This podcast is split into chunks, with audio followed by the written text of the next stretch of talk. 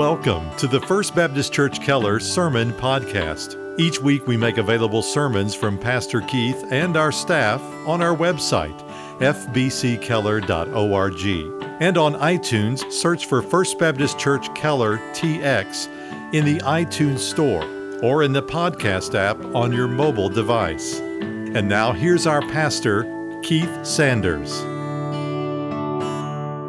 Let's open our Bibles to the 10th chapter of Romans as we continue verse by verse through this great book. The title of the message today is a question, really, two words why missions? as we walk together through these familiar verses, I want us to think through how First Baptist Church of Keller has developed a rationale and a strategy for taking the gospel not only to our neighbors here in North Tarrant County, but indeed to the ends of the world. And so we'll begin by reading our text. Romans chapter 10 beginning in verse 14, says, How then will they call on him in whom they've not believed? How will they believe in him whom they've not heard? And how will they hear without a preacher? How will they preach unless they are sent? Just as it is written, How beautiful are the feet of those who bring good news of great things. However, they did not all heed the good news, for Isaiah says, Lord, who has believed our report? So faith comes from hearing, and hearing from the word of Christ. May the Lord add his blessing to the reading and hearing and listening of this, His Word. Now, the context of these verses, of course, is set in the bigger picture of the theme of the entire book of Romans, and that is the doctrine of justification by faith, which is the answer to the age old question how can a person be made right with a holy God? And within that theme, Paul is taking a bit of a detour here in chapters 9, 10, and 11 to address a thorny practical issue of his day, which is to answer the question if Israel is God's chosen people, why is it, Paul, that by and large the Jews reject Jesus and the gospel? In chapter 9, Paul answers that question from God's perspective. He says it's owing to his elective purposes, his sovereignty, that it has never been the case that every genetically Jewish person was saved. God has always used a remnant of believers to accomplish his will. He's still doing that in the New Testament. But here in chapter 10, Paul explains the answer to that question from a human perspective, and it boils down to unbelief. That is, most Jewish people who don't believe are in the same camp as Gentile people who don't believe. Uh, the fact that a person is lost is owing to their lack of faith, and in many cases, it's willful, stubborn unbelief. And the problem, as we have seen for the past two Sundays, is that the Jews, by and large, pursued God's righteousness the wrong way. They pursued it by keeping of the law, that is, through works rather than by faith.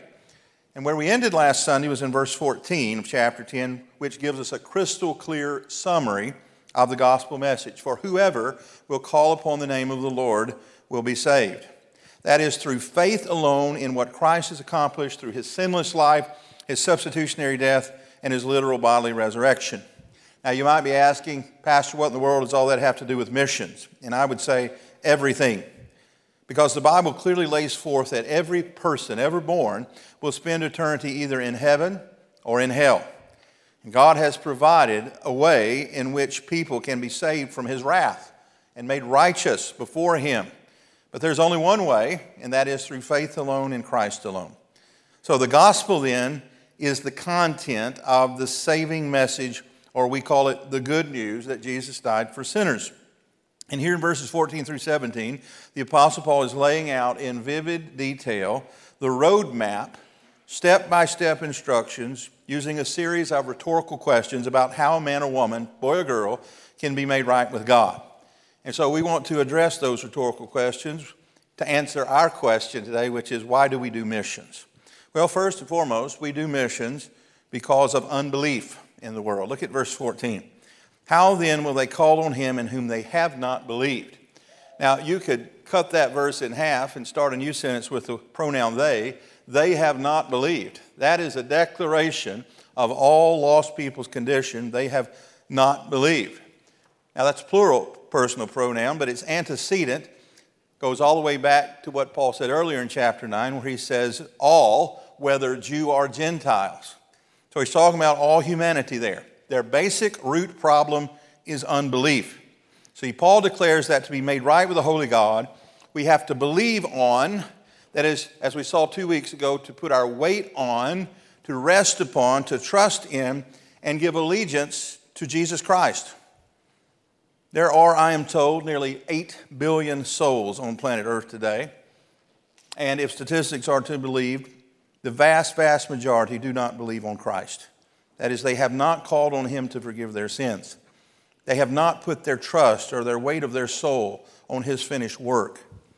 Now, some have heard and willfully, stubbornly will not believe, but many have not heard.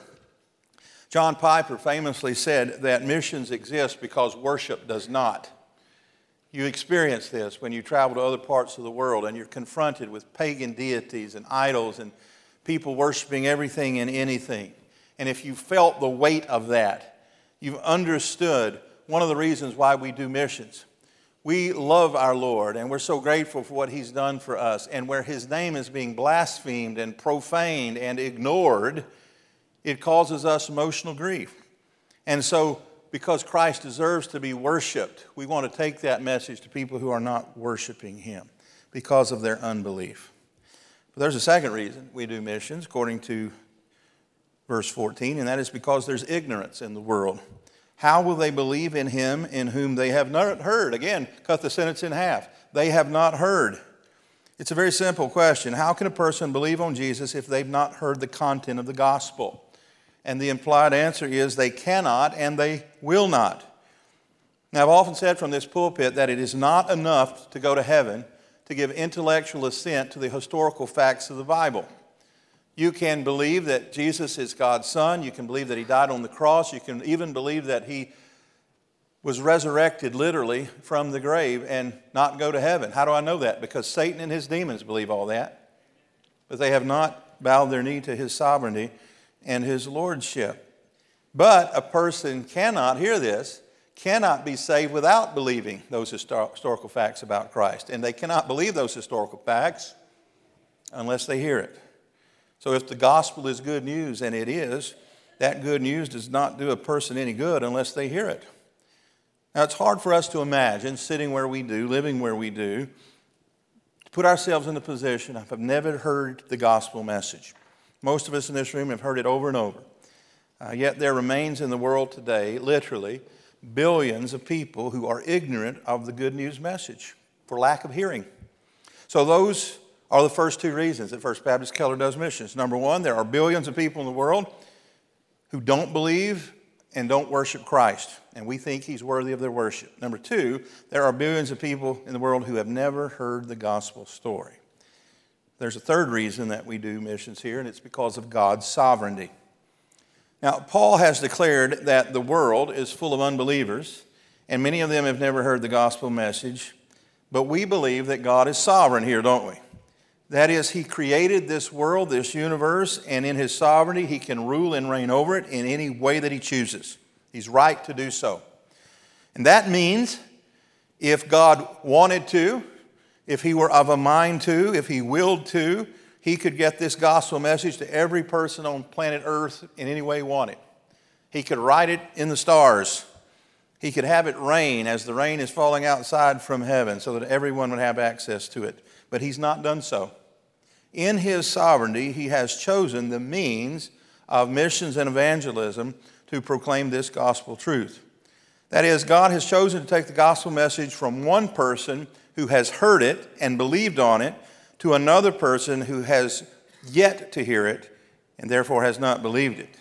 Of course, we call that process generically evangelism. You say, well, Pastor, you say we're talking about missions today. We are, because evangelism and missions, as you know, are two sides of the same coin. The word evangelism is from a Greek word, euangelion, which means good news. And so it's the content of the message. Missions, however, is from a Latin prefix, missio, which means to send or to launch, like a missile. And so, by definitions, missions as a whole is the endeavor to glorify God by crossing cultures, by sending people out to different cultures and language to make disciples of all nations. And for years, we have been asking God to make First Baptist Church of Keller a launching pad for missions all over the world. He's answered that. I mentioned today that we have teams out in Vietnam and Kenya this morning. We've got a group getting ready to go to Mexico this week for what we call partnering ministries. That is where the gospel is known by a few people, but they need help in perpetuating it. We'll send teams out to train pastors and evangelists, and we'll send financial resources and literature to help these people spread the gospel in their own language. That's a good part of the missions enterprise here at First Baptist Keller is partnering with others in other nations. But we're also involved in classic missions, or what we call pioneer missions.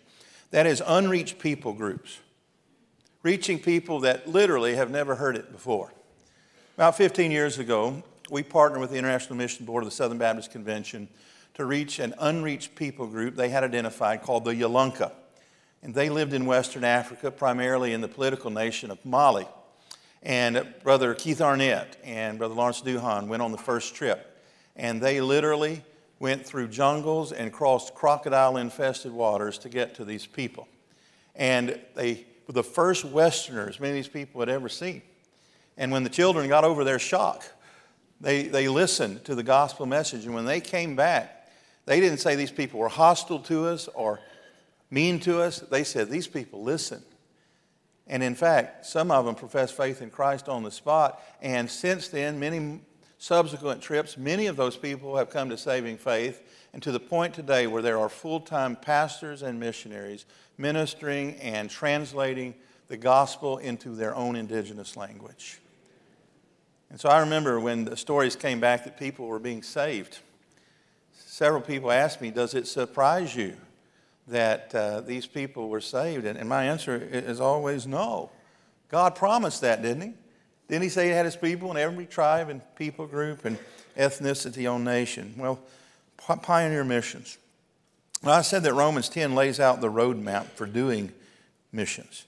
And what that roadmap is, uh, at the end of the day, is the means through which God has chosen in His sovereignty for people and people groups to be saved. So let's look at our text once again and let's just walk back through that series of rhetorical questions, this chain of evangelism and mission. First, he says, How will they call? That is, how will lost people call upon Jesus? That is, in verse 13, he says that when a person is given faith, they express that faith by calling out to Jesus. Now, sometimes people call on Jesus' name and it's not for salvation. Sometimes they do it as a profane word or blasphemy when they strike their thumbnail with a hammer or they're backed in a particularly hard corner. Uh, they'll just blurt out, Help me, Jesus. He's not talking about profanity there or desperation. He's talking about recognizing Jesus as Lord and calling upon Him to forgive your sins and be the Lord of your life. How can they do that unless they believe? And how can they believe unless they've heard the message of the gospel. To believe is to more than give intellectual assent, is to put all your weight and trust upon. And unless a person puts their faith and trust upon Christ, they'll never call out to Him for salvation. And they'll never believe on Jesus unless they hear the facts of the gospel. That is, how will they hear without a message proclaimed? One must hear the gospel message to believe and then to call for salvation. And how will they hear a message proclaimed unless someone proclaims it? How will they hear without a preacher? he's not talking about someone like myself who wears a coat and tie every week and stands up before you. That's just one way a person can preach. It's to proclaim, to profess. Other place in the New Testament, it's to publish the gospel. That is to make it known where it's unknown. And then the last question is how will someone preach unless they're sent? You might ask, sent by whom? Doesn't a person just get a feeling inside and go out on their own? Well, not if they're following the Lord's plan. They have to be sent by God. There's great warnings in the Old Testament about people who claim to be speaking for God when He hasn't sent them. So we need to be very certain that the Lord is sending us before we dare speak in His name. But He has called Christians out to proclaim, and He's still doing that in every generation. And the primary means that He sends people out, I'm convinced, is through the local church. And now we're really getting down to brass tacks about our own strategy here. So, what is the strategy of First Baptist Keller? Well, number one, we recognize our mandate and our command to be a part of the Great Commission, to go and make disciples of all nations. And then, prayerfully, we have a strategy. We have a strategy that's led by our full time missions evangelism pastor, Lawrence Duhan. He relates to a missions committee made up of people just like you, volunteers. And each month they meet and they hear about opportunities to partner with others in missions around the world. Also, hear about areas where there is no gospel message or little gospel message. And they make decisions about allocating human resources and financial resources to those places. And, and then we're prayerful throughout that process. And then we report back to you. That's what these video um, uh, shots have been the last several months of Sundays, because we want you to know how this dollar is being spent and what the strategy is so that you can be prayerful. We also believe that God sends people out as local churches pool their resources to cooperate. We believe in cooperative missions here, primarily through our denomination, the Southern Baptist Convention. And no matter what you think about the Southern Baptist Convention, I tell you there's something very good happening in the Southern Baptist Convention. It's called the International Missions Board, where thousands of men and women are sent to every nation on planet Earth with the gospel. And our church gets to participate through that in a couple of ways. One, we have IMB missionaries who are members of our church. We also get to help others financially by being a part of what's called the cooperative program. I always say Baptists aren't very creative in naming of things, but what we make up in, uh, what we lack in creativity, we make up in zeal. And so the 48,000 churches of the Southern Baptist Convention participate in the cooperative program through giving a percentage of their undesignated receipts, as our church does. And we're glad to do that. And what a joy as we hear what the Lord is doing around the world. But we're also sending out short term teams all the time. We're participating with other worthy organizations that share our philosophy of ministry. So, for all of these reasons and others, we do missions, but it's all based upon our understanding of the Great Commission. And so, before we go, let's remind ourselves of what that is. Turn quickly to Matthew chapter 28. As we were taking the Lord's Supper a moment ago, I read from Matthew chapter 26. But just a couple of chapters later, after Jesus has been crucified and he's risen from the dead, he gathers his inner circle disciples again and he gives them their marching orders. And we believe by extension, it comes to us to this day. And it's Matthew chapter 28, verses 19 through 20, which says, Go therefore and make disciples of all the nations, baptizing them in the name of the Father and the Son and the Holy Spirit, teaching them to observe all that I command you. And lo, I am with you always, even to the end of the age. Go and make disciples of all the nations. That Greek word is ethnos, and the best interpretation of the word ethnos is people group. Now, there's about 200 geopolitical countries in the world today, and it changes all the time. But I am told there are nearly 16,000 ethnos, people groups, those that have a distinct language and history and culture and way of life. And I believe this is what he's talking about here. Um, now, you, you know, if this was the only reason we had to do missions, that Jesus told us to do it, that ought to be enough, right? Our Lord said, do it, and so we're going to do it in obedience to Him. But there are other reasons as well. Uh, one that really motivates me is that our success is guaranteed in the Scripture. What do you mean by that? Well, uh, if you knew that you could undertake some difficult task it would be a lot easier if you knew your success was guaranteed. And ours is as it relates to the Great Commission because the Bible teaches that obedience is success. Remember what Paul said in 1 Corinthians chapter 4? People in the church at Corinth were bickering and debating about who was the best preacher in town.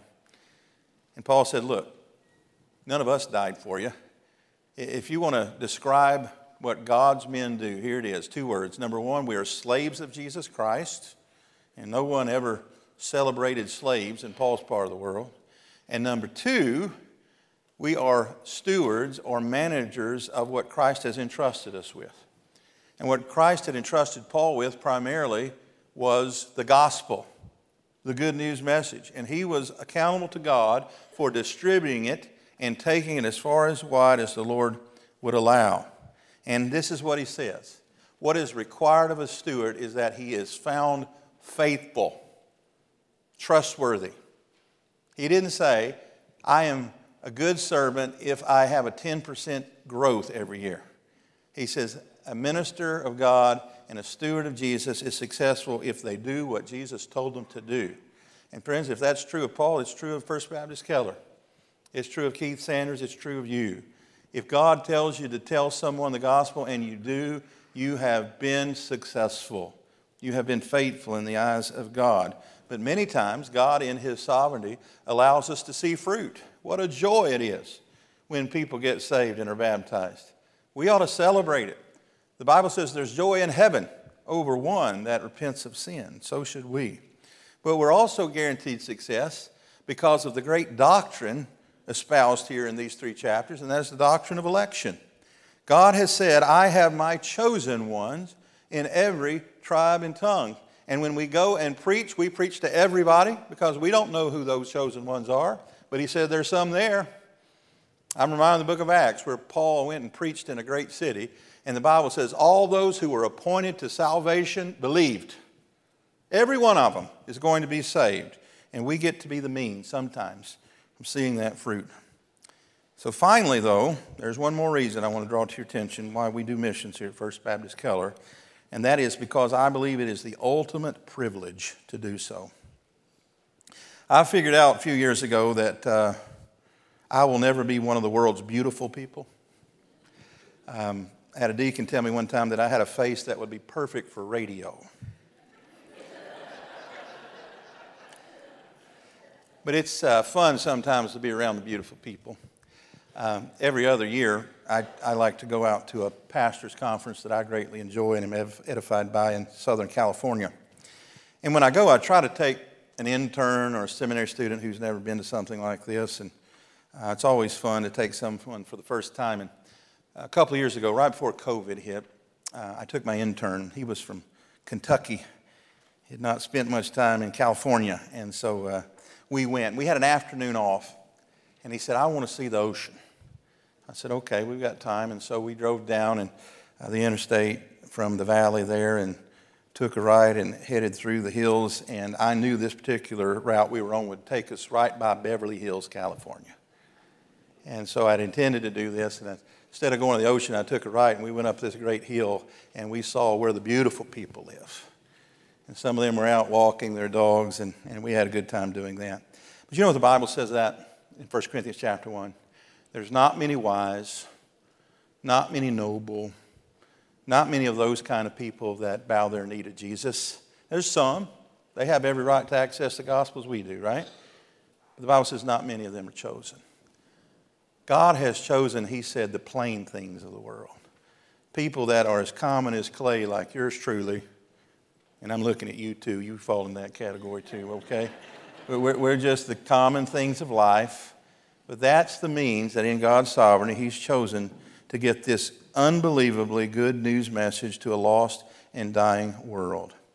And sometimes I read about my peers I went to seminary with who are getting out of ministry and going into politics or law or business, and that's between them and the Lord. But I tell you, I guess I'm just too prideful for that because I cannot imagine lowering myself to do something other than preach Jesus. That is the greatest privilege any of us could have, and that's no offense to any lawyers or businessmen here today. But you can have that privilege too. You don't have to be ordained to proclaim the message of Jesus Christ. There is no greater or higher privilege on earth than being the vehicle and the means, the conduit through which the gospel goes to someone who is unsaved. And so, though we may never be beautiful people in the eyes of the world, verse 15 here in Romans 10 says we can be beautiful in the eyes of God.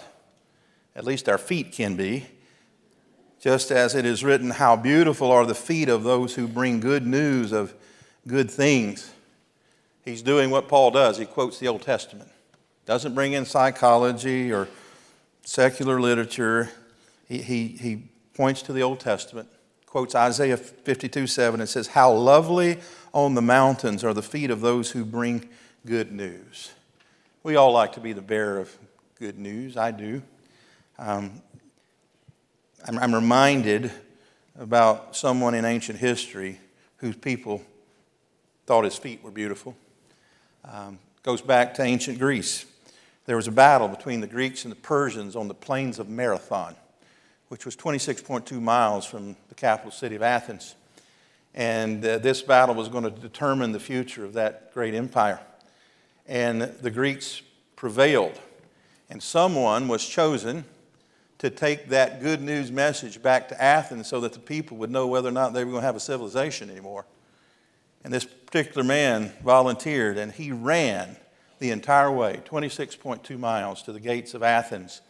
And when he got there, he only had enough breath to say one word victory! And then he collapsed and died. And to honor his memory, people have been running marathons ever since. Well, I'm sure his feet over that 26.2 miles were blistered and bloodied and picked up a lot of dust and dirt from the trail, but those people still honor and revere him to this day. And friends, you don't have to be a beautiful person as the world counts beauty if the Lord says your feet are beautiful. This is what Paul is declaring. The, the, the, people who travel, who are sent out as missiles, who go to the hard places in the world with this good news message, God blesses them and rewards them and calls their feet beautiful. Now, feet, in my estimation, are not one of the more attractive features of the human body, particularly those that uh, have been out in nature, open toed sandals as people wore in those days. I'm reminded of Jesus stooping to wash the feet of the disciples, and what a great act of humility that must have been as they had the dirt and dust of the world upon them. But God calls those who carry the gospel, who are sent out into the world, beautiful. Well, let's make some application before we go. Um, as we think about missions, if you're part of this church, what about you? I know that not all of you have the health or the means to travel. But we, as part of our strategy, have more missions opportunities than just over yonder. See, there's all kinds of different cultures within 10 miles of this very spot. There's a homeless ministry 10 miles from here in downtown Fort Worth that many of you serve at. And amazingly, it's called Beautiful Feet Ministries. And, and what a great place to start doing missions in a cross culture because the homeless culture, I assure you, is very different than that of Keller, Texas. You can go to Indian Reservation in New Mexico. Um, you can go and, and, minister among people in the inner city. Um, these are ways to participate in missions without a passport. But then maybe you would consider going where you do need a passport on, on long term or short term missions. Now, maybe there's someone here today that the Lord is leading you to plant your life in another part of the world. Young people, as people are telling you, you need to keep your grades up and stay in the top 10% of your class so you can get in a good college, so you can get a good job and live the American dream. What, what if the Lord was saying to you, My dream and my plan for you has nothing to do with that? My plan for you is to give up all of that and go plant your life in another part of the world. Your friends may think you're crazy, but the Lord may think you're beautiful for doing that. Maybe it's partnering missions with someone who's already there. Maybe it's assisting them. Maybe it's going literally where the name of Jesus is unknown. Well, I'll talk to young people. Now let's talk to parents and grandparents. What would happen if your child, the apple of your eye, came home from church today and said, Mom, Dad, I need to talk with you. Been praying about it a lot. I am convinced that the Lord wants me to be a full time missionary. Your first response is to get mad at Brother Keith for preaching this sermon today, I know. What would your response be? I don't know as I sit here today. I, I, hope and pray that I would rejoice if one of my children would make that announcement.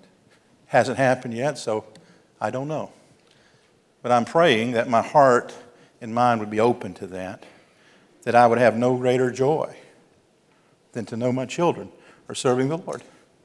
What about you? A lot of grandparents here today praying for your kids. Do you want them to have the American dream or do you want them to serve Jesus? Now, you can serve Jesus in business, you can serve Jesus in medicine, and I believe the Lord would call some to do that. But you can also serve Jesus by taking the gospel, being sent out by this church and our denomination to a place where Jesus is unknown. Would you join me in praying for that? Would you join in our church wide prayer of many years that the Lord would be pleased to use this church as a launching pad for missions all over the world? Join me in prayer. Heavenly Father, Lord, we thank you for your word, and you have laid out clear as day your roadmap to salvation. It begins when one person who has been saved is willing to proclaim that saving gospel message to someone who has not been saved. And Father, then you take that proclaimed message and you convict their heart of sin, judgment, and righteousness through your Holy Spirit. Then you grant them the faith to believe, and then they call upon the name of the Lord, and He forgives their sin. And that process, that, that chain, has been perpetually going on for 2,000 years. And so long as the world stands, it will continue on. And Father, we as individual Christians and as members of First Baptist Keller have the great and high privilege of being part of that process. And Father, we know that you don't need us, but we count it a joy and a privilege to participate in the Great Commission. Father, I thank you for those you've sent out from our church who are full time missionaries in other parts of the world. We thank you for the missions partners that we have in places like Spain and Romania Vietnam, India, South America, Mexico. Um, Lord, thank you. I pray for each of them, uh, those leaders there.